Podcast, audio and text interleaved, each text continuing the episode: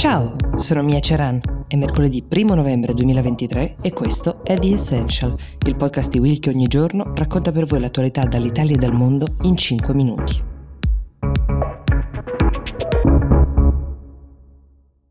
L'invasione di Gaza è partita, già da giorni Israele sta incrementando le operazioni militari dentro la striscia, ma Netanyahu non ha nessuna intenzione di chiamarla invasione, pur essendo difficile qualificarla in altro modo, e così ha coniato l'espressione la seconda fase della guerra contro Hamas.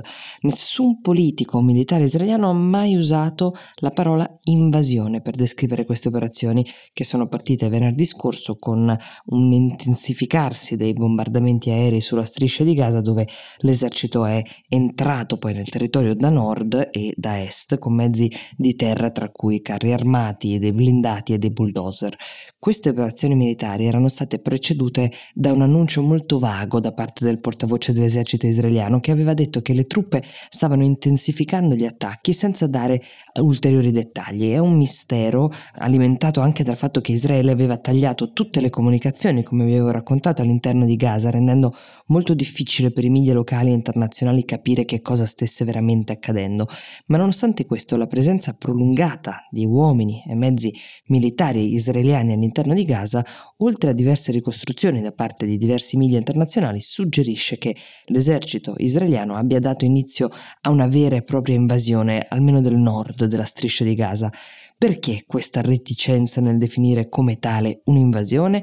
Beh, intanto è una questione reputazionale, di brand potremmo dire, come è accaduto per Putin, che ha sempre definito operazione militare speciale la sua guerra all'Ucraina, fatte le debite distinzioni ovviamente tra le due vicende. Anche qui c'è un tentativo di controllare la narrazione e l'opinione pubblica, non solo quella interna, come vi raccontavo l'altro giorno, ma soprattutto quella internazionale, per evitare che nel mondo, che critica la risposta di Israele ai pure atroci attentati di Hamas, possa criticare ancor più ad alta voce. C'è poi il tentativo di non dichiarare le proprie intenzioni per mantenere Hamas nell'incertezza sui prossimi passi dell'operazione, che per ora sembra stia prendendo le forme di un assedio a Gaza City, la principale città nel nord della striscia. Inoltre Israele vuole evitare di attirare l'attenzione di altri paesi eh, diciamo non amici, che potrebbero aprire nuovi fronti di guerra. Tra questi ci sono le milizie di Hezbollah in Libano o l'Iran, che nelle scorse settimane aveva minacciato di intervenire nel caso ci fosse stata un'escalation del conflitto. Il rischio principale è che i combattimenti colpiscano i civili di Gaza, questa è la paura di tutti quanti. Nelle scorse settimane migliaia di persone si sono spostate nel sud della striscia, dopo che Israele aveva ordinato eh, o suggerito diciamo l'evacuazione del nord, ma secondo alcune stime ci sarebbero ancora trecentocinquantamila civili nel nord di Gaza. Se poi i combattimenti via terra dovessero raggiungere anche il sud del territorio, la crisi umanitaria, che già ora colpisce due milioni di cittadini eh, di Gaza, diventerebbe ancor più critica. Passiamo adesso a una notizia che riguarda la Francia, perché questa settimana il presidente Emmanuel Macron ha promesso di inserire il diritto all'aborto nella Costituzione francese, questo entro il prossimo anno. È un evento che renderebbe la Francia il primo paese al mondo a rendere l'accesso all'aborto un diritto costituzionale. Macron ha infatti annunciato che la prossima settimana il suo governo presenterà la proposta al Consiglio Costituzionale, che è un po' la versione francese della nostra Corte Costituzionale, con l'obiettivo di conferire il rango di legge costituzionale appunto alla legge che garantisce il diritto all'aborto. In questo modo modificare o negare l'accesso all'aborto delle donne francesi diventerebbe piuttosto difficile. Eh, modificare la Costituzione non è un processo semplice, come potete immaginare, richiede un referendum o l'approvazione da parte di una maggioranza qualificata dei tre quinti dei parlamentari di ciascuna delle due camere del Parlamento francese. Nei mesi scorsi questa proposta aveva trovato un largo consenso in Parlamento, nonostante alcuni partiti di destra si siano opposti, sostenendo che il diritto all'aborto sia già sufficientemente garantito dalla legislazione vigente.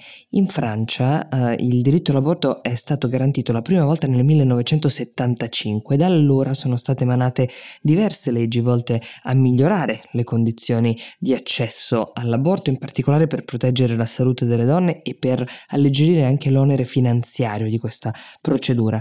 La volontà di proteggere ulteriormente il diritto all'aborto, pensate che nasce dopo che nel giugno dello scorso anno la Corte Suprema degli Stati Uniti, come vi abbiamo raccontato, ha deciso di ribaltare la sentenza celebre Roe vs Wade, quella del millenovecentosettantatré, che riconosceva il diritto costituzionale alle donne di accedere all'aborto a livello nazionale. Una decisione da parte della Corte Suprema che adesso ha permesso ai singoli stati americani, quindi su base federale, di negare o limitare il diritto all'aborto. L'obiettivo di Macron e del suo governo sarebbe rendere molto difficile, se non quasi impossibile, modificare o negare questo diritto in Francia, evitando in questo modo che in futuro possa mai accadere qualcosa di simile a quello avvenuto lo scorso anno negli Stati Uniti.